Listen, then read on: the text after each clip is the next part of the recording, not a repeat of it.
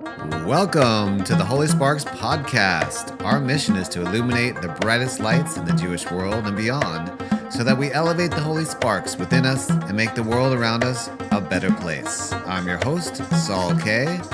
If you're looking for inspiration, edutainment, or simply want to discover people doing amazing things in and around the Jewish world, you're in the right place.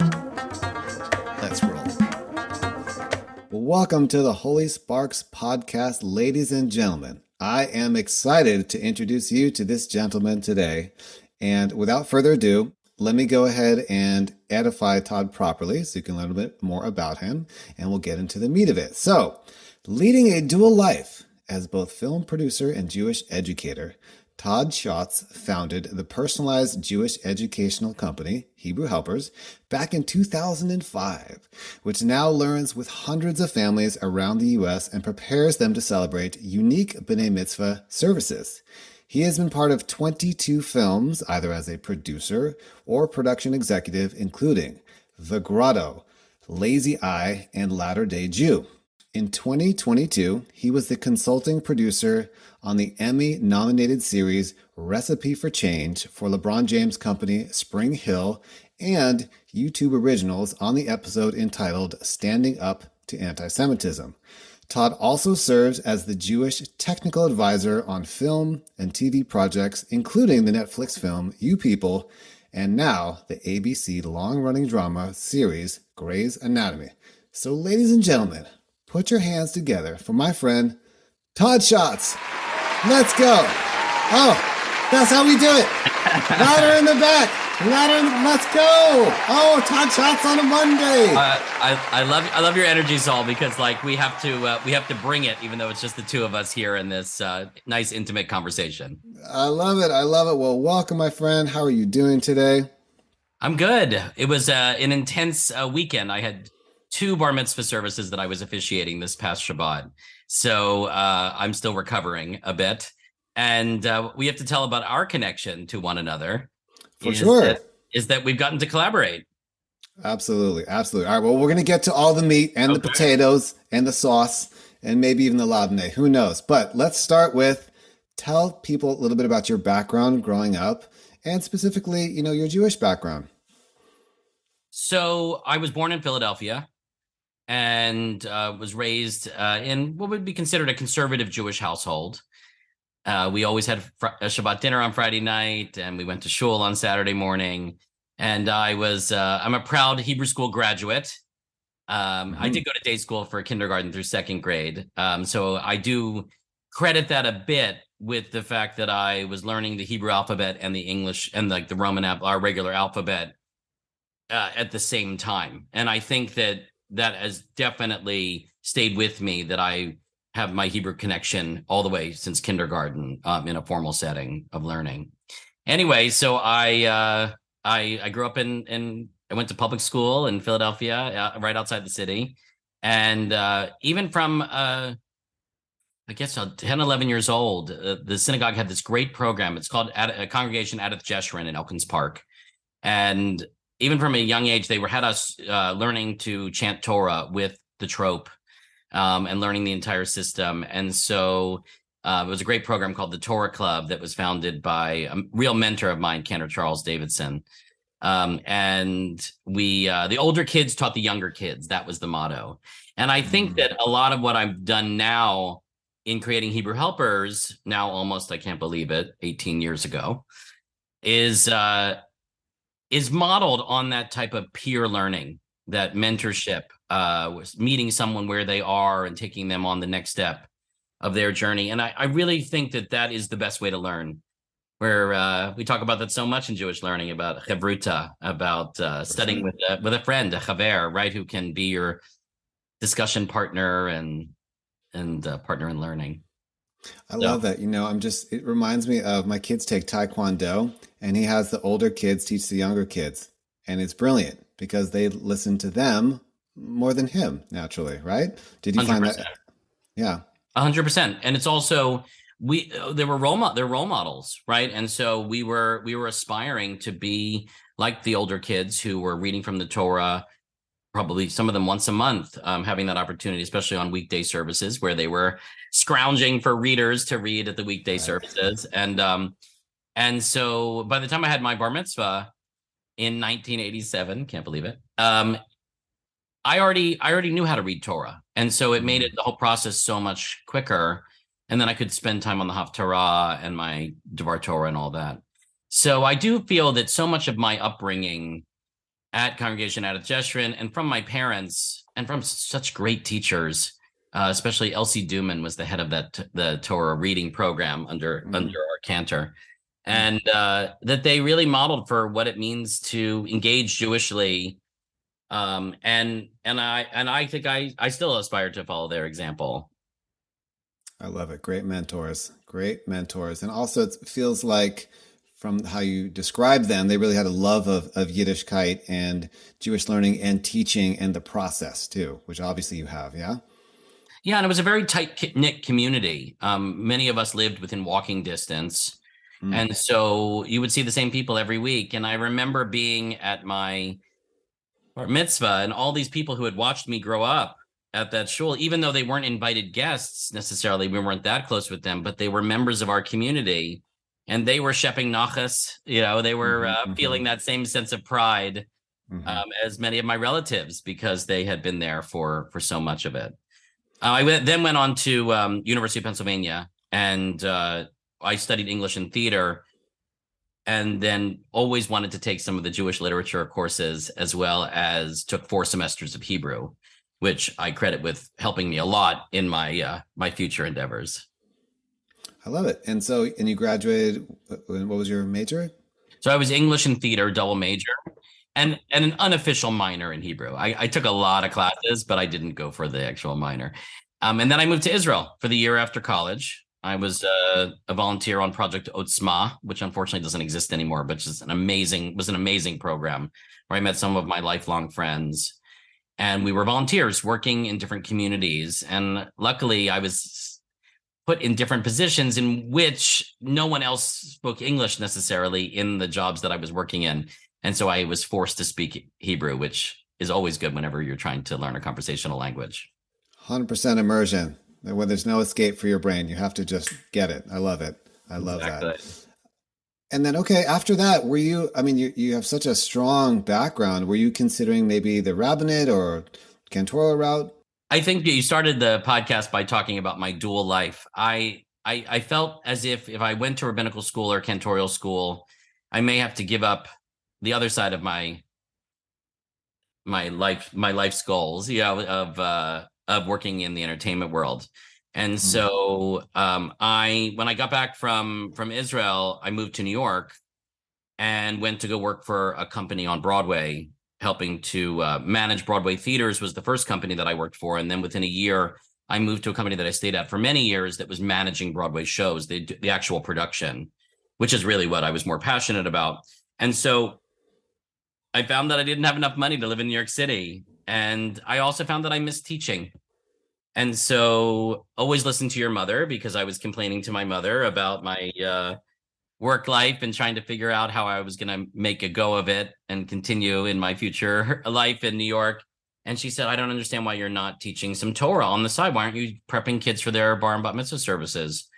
And so I put some calls out and I and I ended up working with the new shul in Greenwich Village, which was just starting, a reform synagogue that was just starting, and hiring other teachers, training them, and they they hired me in this role of the B'nai Mitzvah coordinator, and I was doing teaching as well. Meanwhile, working eight shows on Broadway and all day long in the office. And so that's really where I would say about 1998, 99, that's really when this uh, dual life really took off. Um, and then I went on the road for with the show with a show for a year, the production of Kiss Me Kate, um, that had just won five Tony Awards, and then we took it on the road, and I was it was a great experience of being on the road with that show as one of the two tour managers, and we spent two months in LA, and I decided that I didn't want to go back to New York. My brother lives here, and uh, and I and we really wanted to be reunited out here.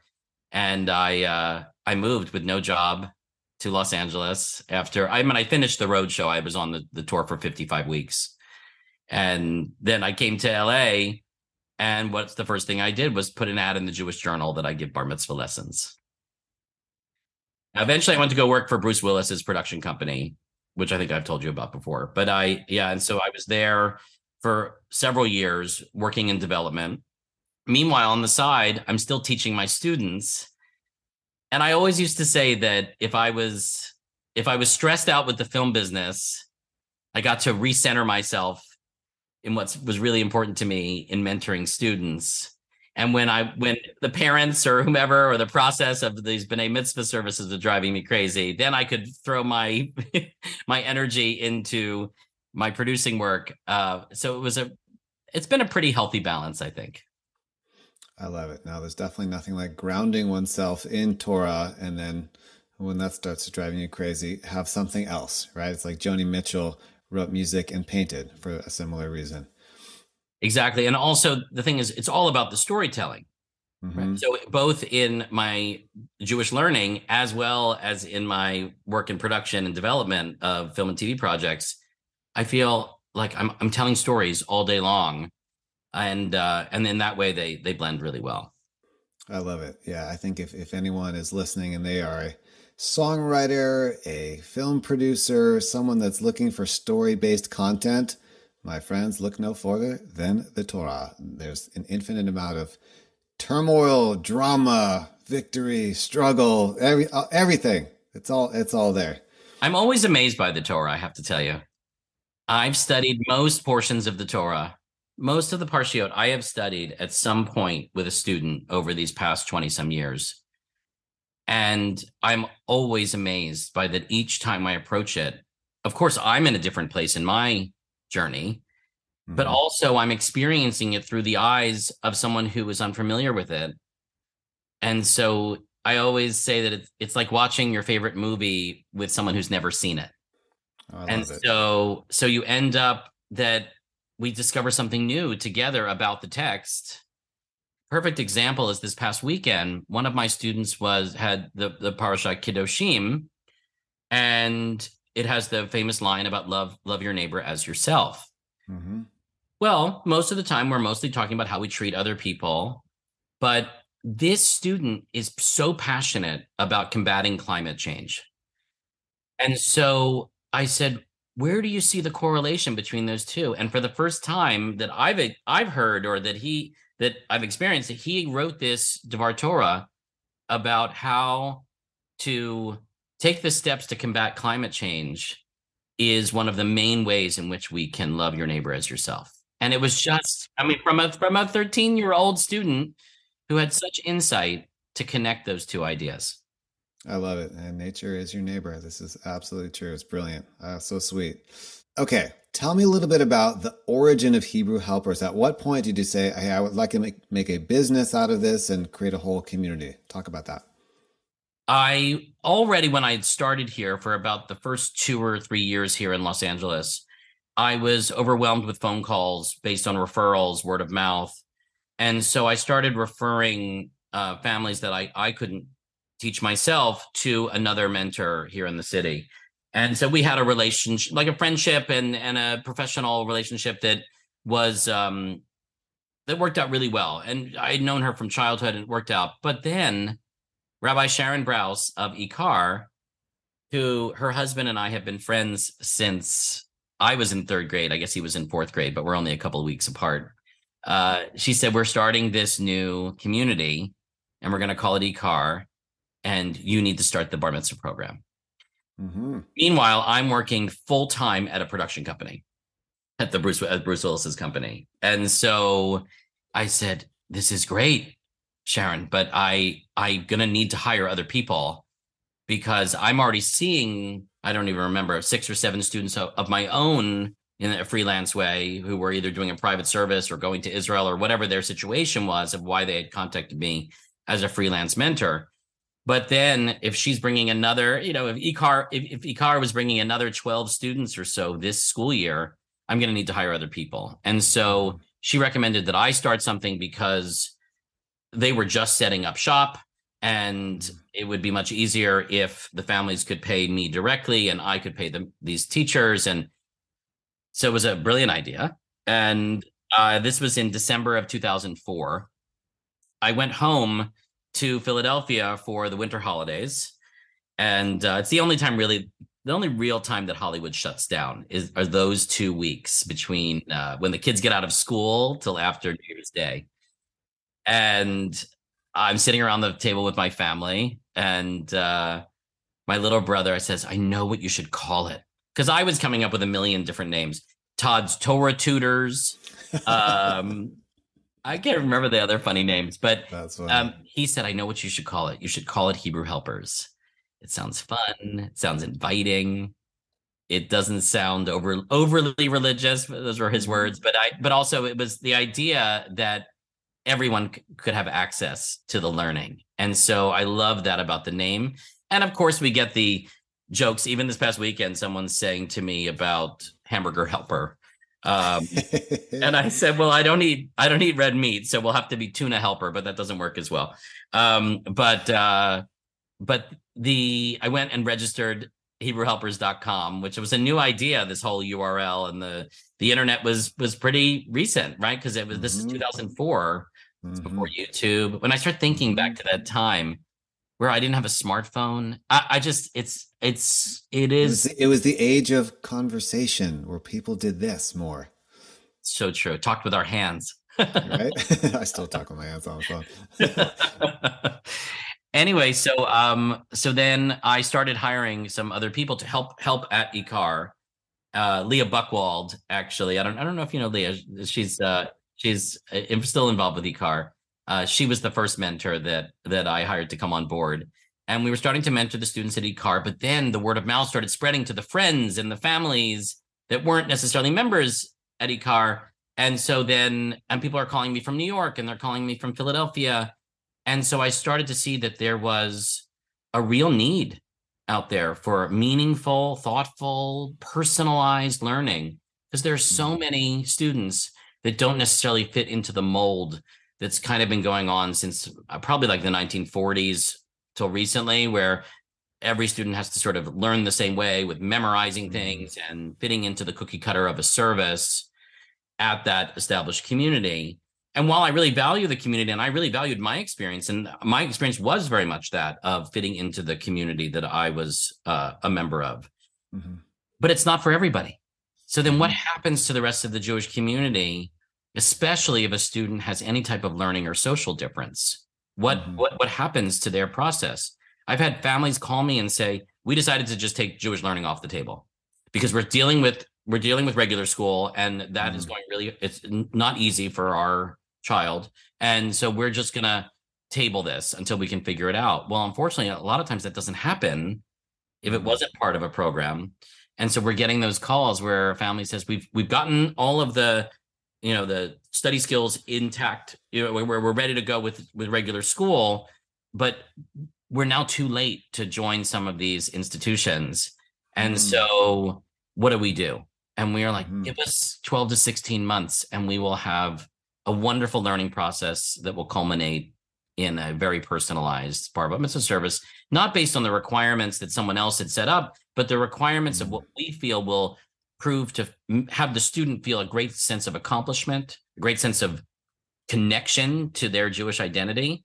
That's what we're going for more than just the technicalities of did we cover every single prayer that's supposed to be in that service? And um, at the same time we do have standards. So they're definitely we are uh, we wanted to set up the we set up the expectations of everyone who's attending the service who are coming there someone may need to say mourner's kaddish that's in every service right? If it, there's always an amidah right? Certain things that a community who may be knowledgeable will will want there to be in a service. We of course want to provide that because i always say to family uh, family members and, and guests that come up to me after a service and they said i needed this today.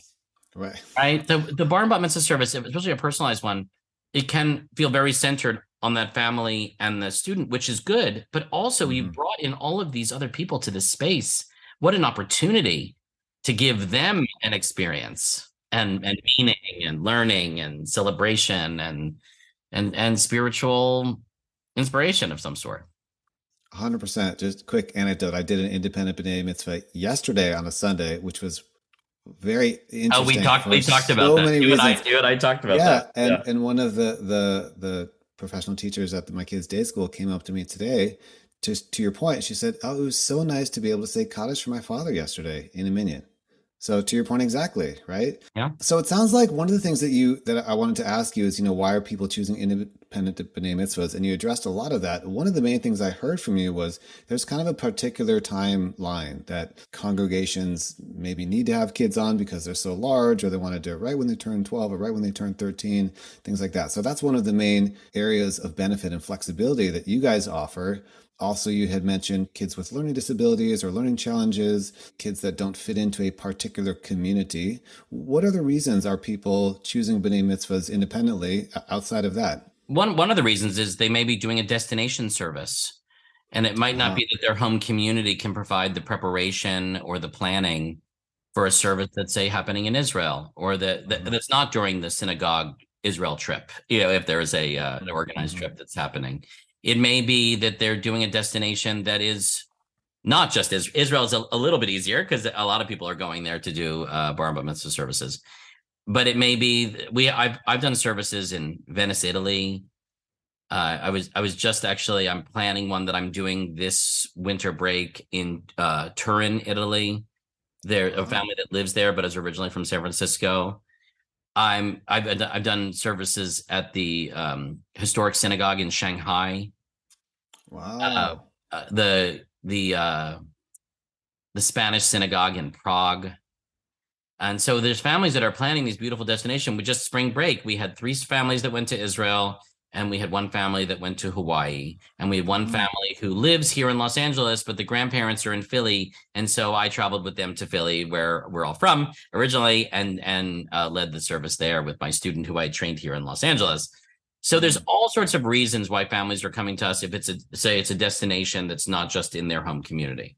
The other reason is that it may be that that family is looking for a more, more personalized service. We have a lot of families. I would say more than 50% of our families are synagogue members, are members of communities who they either they were day school family or Hebrew school family mm-hmm. and the learning and everything went well, but they've decided that for their for that student that they are looking to do something where the student would either get to do more or do less or whatever whatever the reason is. Mm-hmm they always come to us saying we want them to do less, and I'm always and I uh, I we always surprise them with like how much content we're covering because most of our preparation is one on one. Think about how much you can accomplish one on one in a 12 to 16 month period.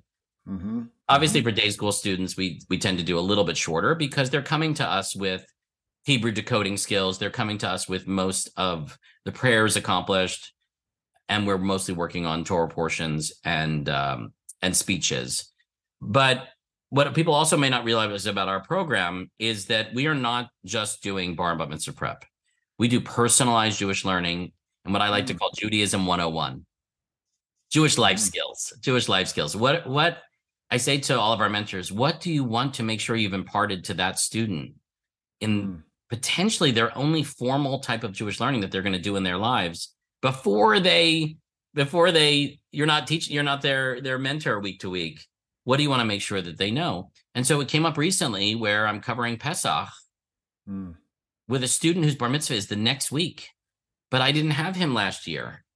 Mm-hmm. And at Pesach, how can I how can I not cover Passover so mm-hmm. that he will have a feel a connection to that as a 13 year old because he he he was a Hebrew school kid, but he he learned about it more in like third and fourth grade, especially with the pandemic. A lot of the students who were in fifth and sixth grade didn't get that much time with their teachers, or it was mm-hmm. on Zoom um, in a big class setting. Zoom has actually worked really well for us because it's one on one or one on two or something like small group. Zoom works so well, but a lot of these kids were going to 24 24 student classes on Zoom I feel terrible for those teachers. I can't even imagine what that was like during that time. But so yeah, so he I didn't cover it. So I said I know that we are doing final speech prep and we are doing we are practicing your Torah portion, but I want to talk about the story a bit and how it is so relevant to our lives today and how people practice and what's sort of the landscape of practice as far as Pesach, because it's my favorite holiday. And of course, mm-hmm. why is it my favorite holiday? Because it has to do with so much storytelling. Mm-hmm. And that the Seder is not supposed to be a locked event experience. It's supposed it is supposed to feel spontaneous and fresh mm. and and that everyone can have that sense where they engage all of their senses to go on the journey together. And so in my seders that I do in Philly every year for my family, we uh we do Mad Libs and we do plays and songs and interactive kind of stuff and uh, and I encourage people not just to do the Maxwell House, uh, begin from page one and right suffer through. Suffer just like blind like just go have a slavery experience in the actual seder? Yes I'm well and actually and that both. that that haggadah doesn't really talk about the story. It like talks around the story the traditional text. And so i think it's so important. And we have yeah. props and costumes and the whole thing. And I love um, it. so yeah. How do you a choose mentors for the company and b how do you match up mentors with kids how does that talk about that process so Hebrew Helpers now is, I think, in eight different regions. It may be okay. ten. I have to I have to add them up in my head. But we are um, we have mentors in Philadelphia. We have mentors in uh, New Jersey, the DC area, New York, uh, and Boston, and all over California. So so we try to regionalize it as far as the t- as the mentoring because we would love for there to be a major in-person component to it. That's mm-hmm. always been a part of our model. We were not an online, we weren't started as an online company. Of course, with the pandemic, we ended up transitioning so beautifully online and it, it worked, it works really well. And now we're still incorporating that a lot because why not? It's so efficient.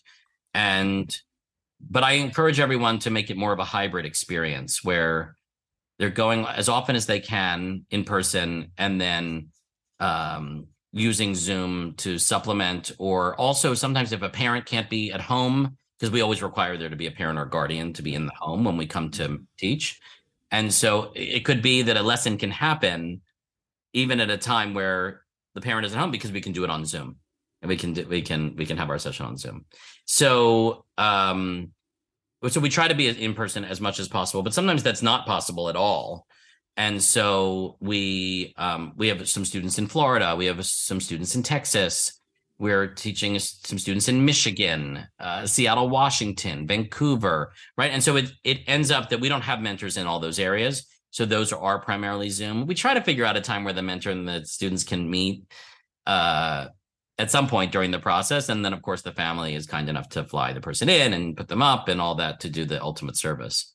But finding mentors is the hardest part of the whole process because of course just like when i'm casting a movie casting is you know and even and finding our designers and and and finding the right project by the by a writer that really speaks to our souls you know that i that i want to uh, empower their story in my producing work it's it's the hardest part i always say casting you know it's like find the right people and uh, the thing is if you put the word out and we're giving an experience both to the mentor and the students that they really value. And a lot of teachers that have we've approached to come and be a part of our group, they really value this kind of teaching because we're we're not micromanaging them. Mm-hmm. We're saying you are an experienced educator. You have a great soul about you, about how you approach text and how you approach, and you really get students. We I, I'm always looking for mentors who really speak to students, not down to students, not at students, mm. and who are not interested in just doing rote bar and bat mitzvah preparation where they're just memorizing and drilling. And we really, mm-hmm. I always say, if you're going to do a prayer or song or Torah verse more than once in a session, have a reason to do that. Point out something interesting in the text. Mm-hmm. Give some context, some intention, something, a little kavanah to the practice. Of course, the keva, the, the the hard work, the practice is so important, but the kavanah, the meaning behind it, the intention, when that's blended together, that's when the real learning happens. I love it. You know, I taught music for 15 years uh, before going on the road. And what I learned in that process was it's actually 95% about relationship with the student and 5% content. You know, maybe with Hebrew helpers, it's more like, you know, 80 20, but it's really that mentorship, that connection that drives everything. And if, if you, if you don't care enough about the kids, it will, it doesn't work, work no matter how talented you are, right? Or how brilliant you are. There's an amazing quote by Bar- Barbara Carlson, who was an educational pioneer, who talked about how people learn things they care about from people they care about.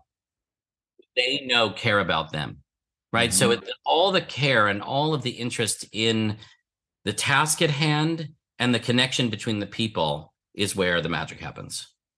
Absolutely, I love it. Okay, so you talked a little bit about some of the the challenges in the work you know, really finding the right people. We're looking for mentors. We're looking for mentors everywhere. Call us, call us, HebrewHelpers.com. okay, we're looking for mentors. Currently hiring in any particular area or just all over? We we we we are interviewing people all over the United States because we get when we get calls, then we can can have that person start, which is awesome. Okay, love it. I definitely can refer you to some people for sure. So, talk to me about this. So, IKAR reached out to you to run their B'nai Mitzvah program, which turned into this, which is really interesting, right? Because a lot of communities may be threatened by an independent B'nai Mitzvah uh, organization because maybe they think it's going to take away members or it will soften the culture or, or do something negative. So talk about how you positively impact the communities that these kids and families find themselves connected to so people can hear a, a positive side of it. Yeah, I mean, it's all been positive, I have to say, because well, maybe in those initial years, people had a little bit of trepidation about what are you doing exactly over there, but it really has n- almost never been that. So many people have worked with us over the years that are now educational directors of, you know, of institutional communities and things like that. So people are very familiar with the sort of high content, the the the thoughtful approach that we take and the amount of time that we require. Because we have a lot of families call us and say, Can you do a bar mitzvah in three months? And we said, It might be possible, but not with us. Mm. We, we, we, just mm. give us another at least nine months to go through the whole holiday cycle and all of that. Most of the synagogues in uh, Los Angeles refer us families all the time. I was I was on with an educational director on Friday right before Shabbat, and she was telling me about a family that is long, are longtime members and the the program is just it's not a match for exactly how they do it in this big synagogue and they still want to have the service there but could we come in and supplement and and and teach the student so that's one call we get from the communities where we're we're going to come and be a value add we're going to be a uh, there a, a, supplement mm-hmm. um, to hopefully provide uh, assistance to that student um, in their process but also some families call us independently of the the community recommending and they say we just want some more mentorship more the rabbis and cantors have so much to do in a in an, an existing community. They're doing sure. weddings and funerals and dealing with the hebrew school and the day school and the preschool. I, I i can't even imagine the amount of demands on their time. And so then they're also leading the services. So of course they don't have as much time to, as we would let's say with bar mitzvah mm-hmm. students but this is the only thing that we do we do personalized Jewish learning, and we start actually as early as as like we have some students that are eight, nine, ten years old, where we're doing Jewish learning in a small group in their home with, you know, often a parent will be there. You know, oh, there's always a parent in the house, but like there'll be a parent there, there'll be different families coming together. And so we do a lot. So we do a lot of that. Most of the referrals we get from existing synagogue communities are because a family's called them and the student doesn't have enough time before they would turn 13 or even in their 13th year to go through that whole program. And mm-hmm. i would say kol hakavod to the and you know, thank you and great honor to these other edu- educational colleagues of ours to say i don't want to just leave this family stranded because we can't because that that community can't help them. They instead refer them to us. And we're getting referrals in dc all the time. We get referrals in new york philadelphia. People are sending us tons and tons of people, rabbis, cantors, saying call Hebrew helpers because they see that it's all for the good of the Jewish people. Mm-hmm. I love it. So ideally, you talked about some situations where they call you three months before, or you know, the, the panic, the panic b'nai mitzvah family. But what is an ideal time frame for you to work with a family, so people have a sense of a, opt- optimum situation? Yeah. 12 to 16 months is is what we mm-hmm. always recommend. Um, obviously, we'll we're happy to have more time than that, but our process works really well, especially if they'll give us 16 months. We always ask them about their upcoming summer plans, you know, just to see what's going to happen so that we we can maximize that time that we have with them. And most of our most of our students just meet one hour a week. Okay, one hour for that entire time. Yeah, everybody learns Hebrew. Everybody learns trope. They learn prayers. We go over Bible stories and ritual and text and and history and try to go over as much as we possibly can and, and integrate it into the learning. I always say the learning is in the tangents. Student asks a question, jump on that question right that moment and and and talk about it or research together or or sometimes we have students who have a lot of questions and so i encourage my mentors to create what's called the parking lot we call it where they where we, you acknowledge the interest of that student but you may not be able to work on that subject right at that moment because you had other plans for the lesson and you, are also have your eyes on the ultimate goal of, of getting to that service and so I have students actually who have met with me after the process to cover some of the things we didn't get to in the parking lot. Amazing. I love it. That's a great concept. I'm going to use that with my own children immediately. well, and so you didn't say that you have been a part of some of our services. We haven't. I have. I've been. It's been with great joy and simcha to be part of the, your um, wildly unique services, which I love right? I'm, I'm, I mean, I live out of the box. So anything that's moderately out of the box, I'm, that's, that's my happy place. And yeah, and your mentors that I worked with were all very knowledgeable, very fluid, very flexible, and really cared about the families. Great combination to have. That's what we hope for. That's what I was going to say. That, that's what we hope for because also what you may have noticed about the way that our mentors were officiating the service is that we're always teaching throughout, mm-hmm. giving context rather than just saying, page seven, Mi Chamocha, you know, and, and nobody has any idea of what this is about. Why not just give a couple of sentences about some background of that prayer and what we might want to be thinking about or feeling at that moment of the prayer and where it fits into the service and to feel the build of the service. The services, our, our services are beautifully structured. And so that's mm-hmm. why we also, when we sit down with a family and we're going to personalize the service, we'll go through, we'll, we'll show them a sort of a template of the traditional service, and then we can mm. interpret and and and, and play with it a bit. What do you see as the future of B'nai Mitzvot in, in the Jewish world? How do you see this all evolving, looking ahead? I mean, I don't have a crystal ball, and neither do you. I don't know, you know, like I, I don't know exactly, but I do know that our what our goals are. Our goals are to give students that feeling of connection to their Jewish heritage, to their history, to practice, so that they will always be able to access it in their adult lives. That maybe they'll walk into Hillel. I get a lot of text messages from students asking me, which service should I go to?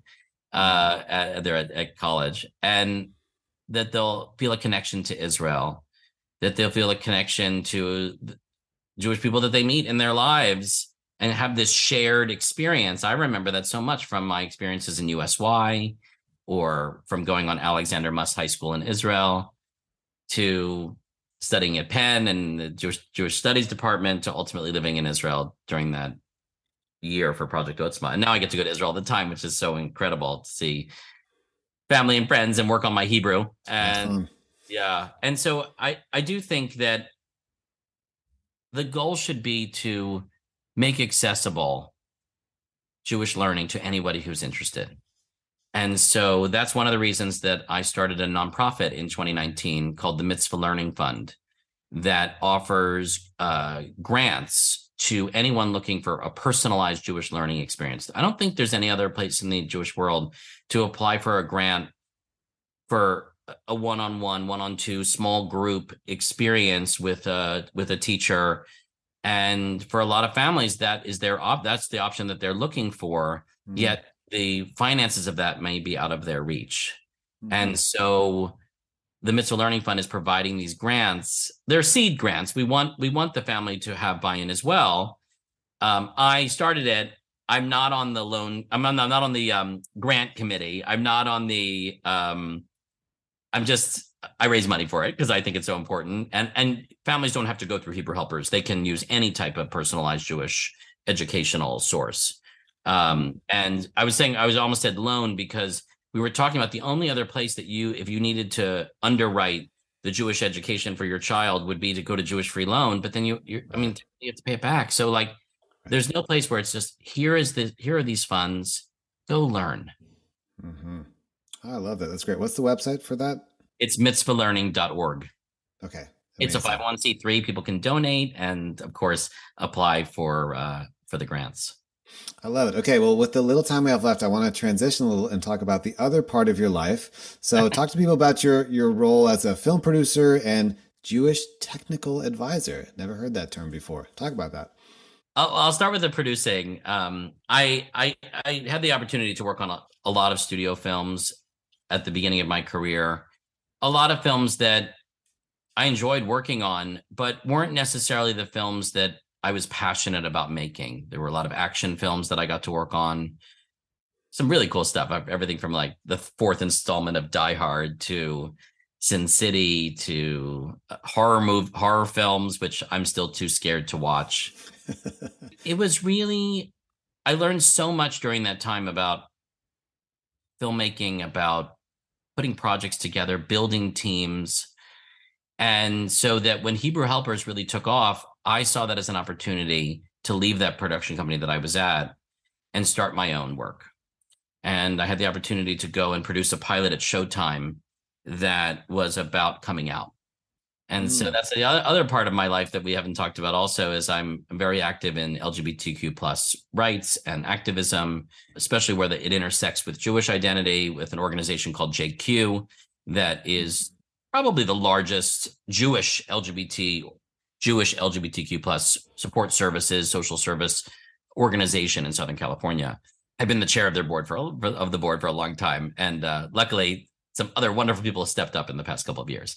I, am more interested. So I, I, made that pilot at Showtime. It, the show didn't go, but it was a real turning point for me where I decided to dedicate myself to projects that I really care about that either have a Jewish story t- storyline, have LGBTQ plus storyline, and I started finding the right collaborators to do those projects. And so I partnered up with a great friend of mine, Tim Kirkman, who is an award-winning writer director um, who I had known since the 90s when we were both living in New York City. And we reconnected in 2015 to produce Lazy Eye together, which I always tell him this. It's my favorite thing that I've ever worked on.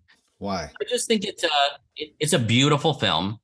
Mm-hmm. It's beautifully shot. It's beautifully told, written, acted. The actors, we've cast actors that we thought were really good for the roles rather than how they looked on paper for sales.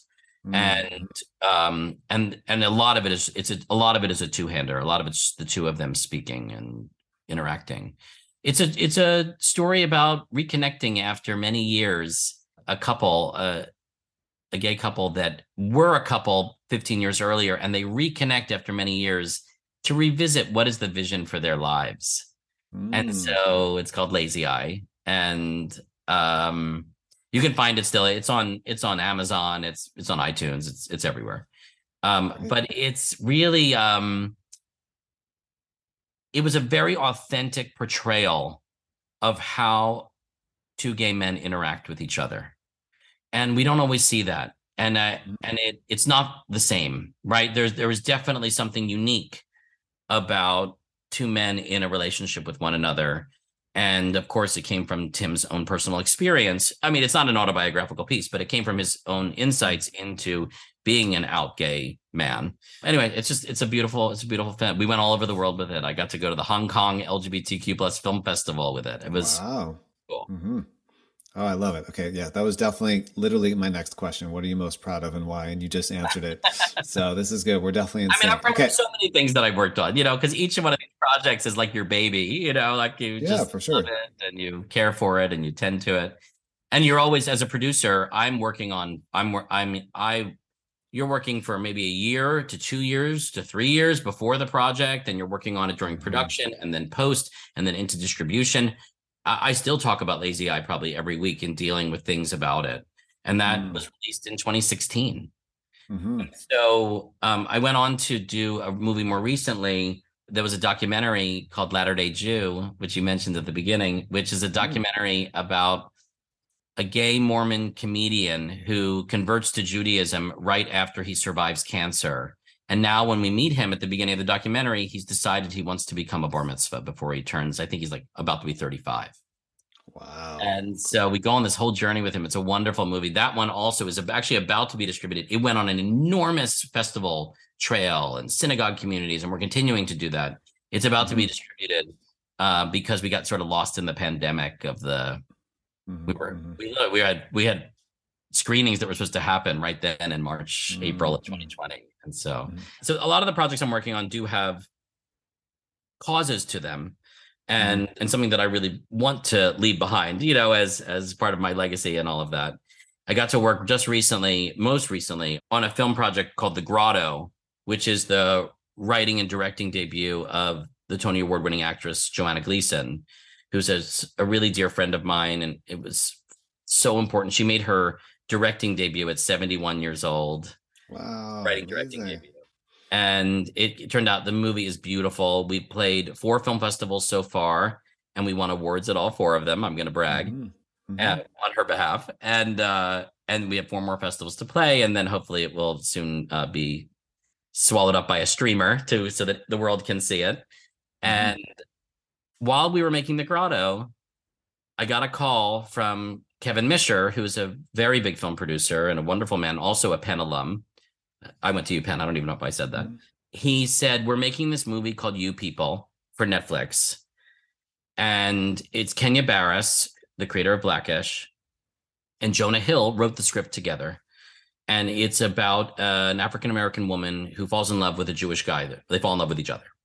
Mm-hmm. And how their families clash and connect. And ultimately, it's a comedy. It's a crazy broad comedy. It got, it was Kevin said, we want to stage a Yom Kippur scene, and most of the designers and technicians that are working on this have never been to a Yom Kippur service. And so he's, of course, Jewish, but he wanted someone to come in and help guide the design process as well as the staging of it.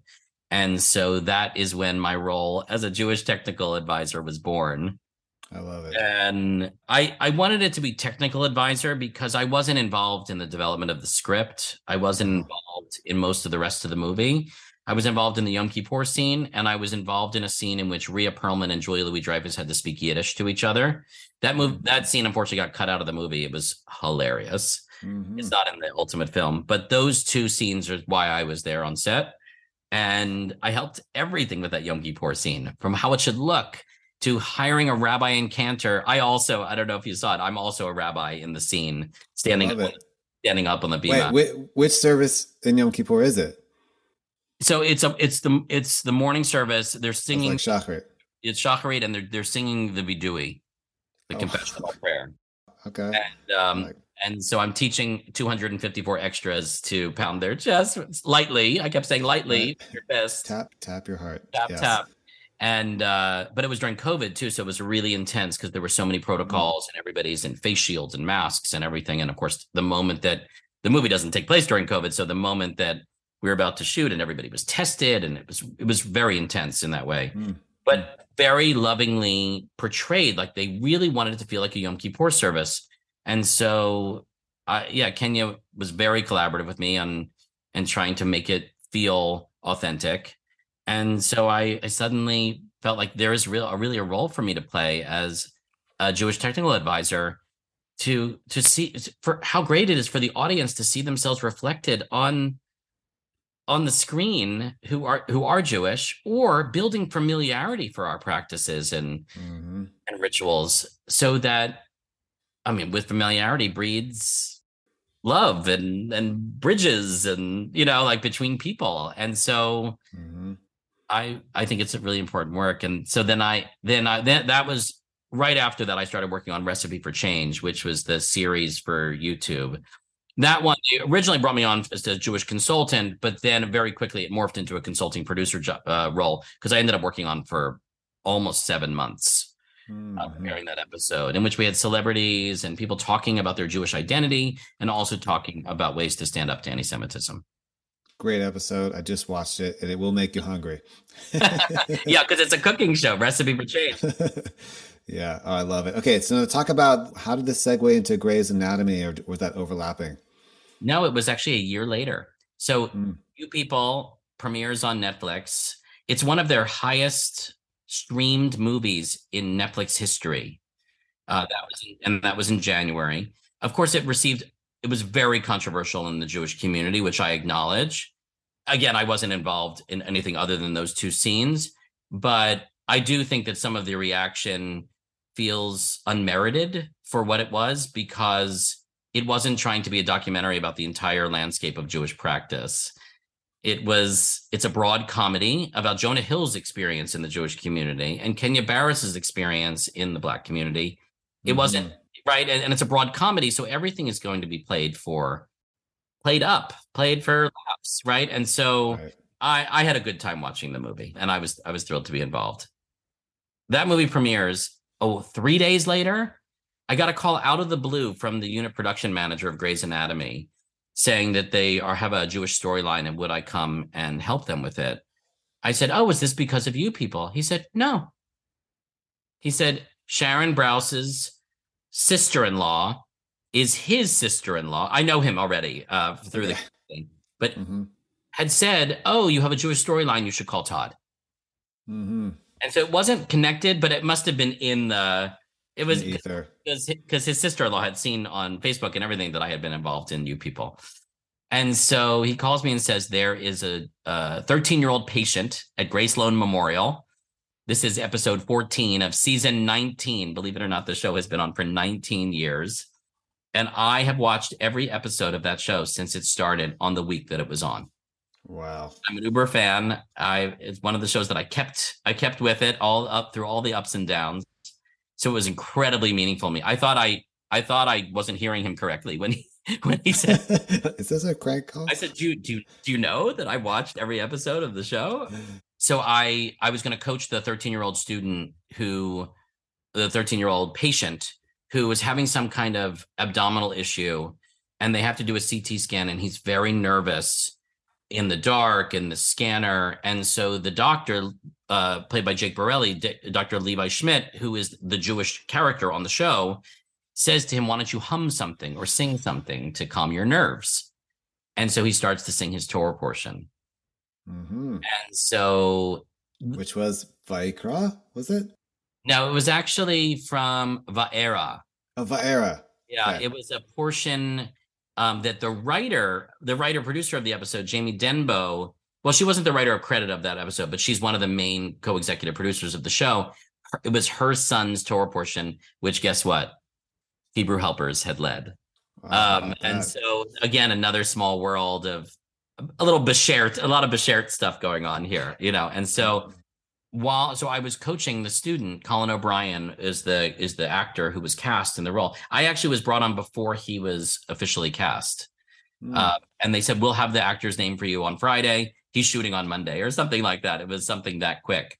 Mm-hmm. And so I met with him the day before and coached him on Zoom. He had already learned the verse for the audition. He was pretty close. He was about, I would say he was about 80% good on the Hebrew.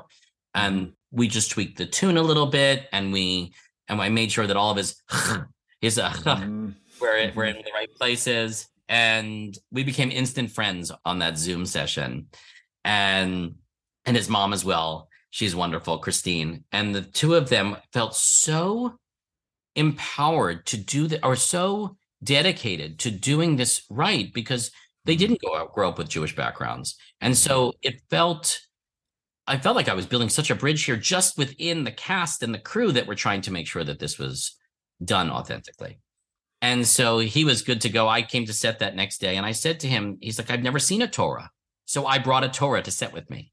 Mm-hmm. Um, I just I brought I have a travel Torah that's about it's a kosher Torah, but it's about two feet tall and it fits in a it fits in a backpack and I wrap it in a big talit to make sure it's safe. And I brought it to set with me. I had to clear it with production and everything. And mm-hmm. then during his educational time, we took it out and we we we looked at the Torah. I mean, I showed him where his part is and all of that, mm-hmm. even though of course he can't read the Hebrew. And then while I'm there for the shoot that day, I, uh, the unit production manager Gary Rake comes into me and says, "The next episode they've decided that he's going to become a bar mitzvah in the hospital chapel. And would I consult on the next episode? And I said, Are you joking? This is a dream come true. We're going to stage a Hebrew Helpers bar mitzvah at Grey Sloan Memorial. Amazing. And so I ended up what turned into just this sort of two or three days that I was supposed to work on it ended up becoming a two month on and off of consulting on both episodes 14 and 15 of season 19. And then, of course, they asked me in that first meeting if I would be the rabbi in the scene. So you can also see me on that episode. So totally a dream come true that I not only got to work and consult and coach Hebrew on the show, but I I ended up leading the bar mitzvah service. I love it. It's like the ultimate coming together of your worlds. Like it couldn't have happened more perfectly. Yeah. Definitely bashert, which for those of you that don't know what that word means, it means like meant to be. Like they often say that when you meet your your spouse and it, you know destined. Uh, destined. Yeah, destiny. Yes. Unfortunately, we do have to wrap up, although there's so much more to talk about. But my one question I want to ask you, which I ask every artist that's on the Holy Sparks podcast, is what do you think the Jewish world needs most now and why? More understanding of each other, more more listening to other people's experiences. I find that so much can be solved if we actually will listen to someone who is different from us within our community, whether that's in the political spectrum, whether that is in uh, people from different backgrounds. And I I also see what's going on in Israel is so much about not listening and not understanding each other and and so much of the conflict could be cut down if people would sometimes put their egos to the side and just have an open heart. And i i think about that a lot for the lgbtq plus community within the jewish community and how there has been so much more acceptance but the work is not done. And the work is not done for all that i was just saying for all the ways in which we draw boundaries um, whether it's you're a synagogue member, you're not a synagogue member. All why are we why are we playing by those rules? Can't we just be open? I love it, Nachon. And as they say, Shamati, I hear you, brother. So, Todd, I want to thank you so much for your time. I know you're a oh, very thanks. busy man. and this has been a pleasure. And I just want to give you a blessing that Hashem should continue to bless you in your work, both on and off camera on and off the bima. It should be filled with joy, deep meaning, deep connection, and you should continue to serve the Jewish community as you have for so many years. And I really appreciate what you're doing in the world, my man. Great to see you, Saul. And I, I'm we're looking for us to lead a service together. Achon, it will happen. Thank you so much for tuning into this week's episode of the Holy Sparks Podcast. I'm your host, Saul K. Please subscribe to the channel. It helps us more than you know. Drop a review, share this with friends and family, people you think would enjoy the content, and we'll see you on the next episode.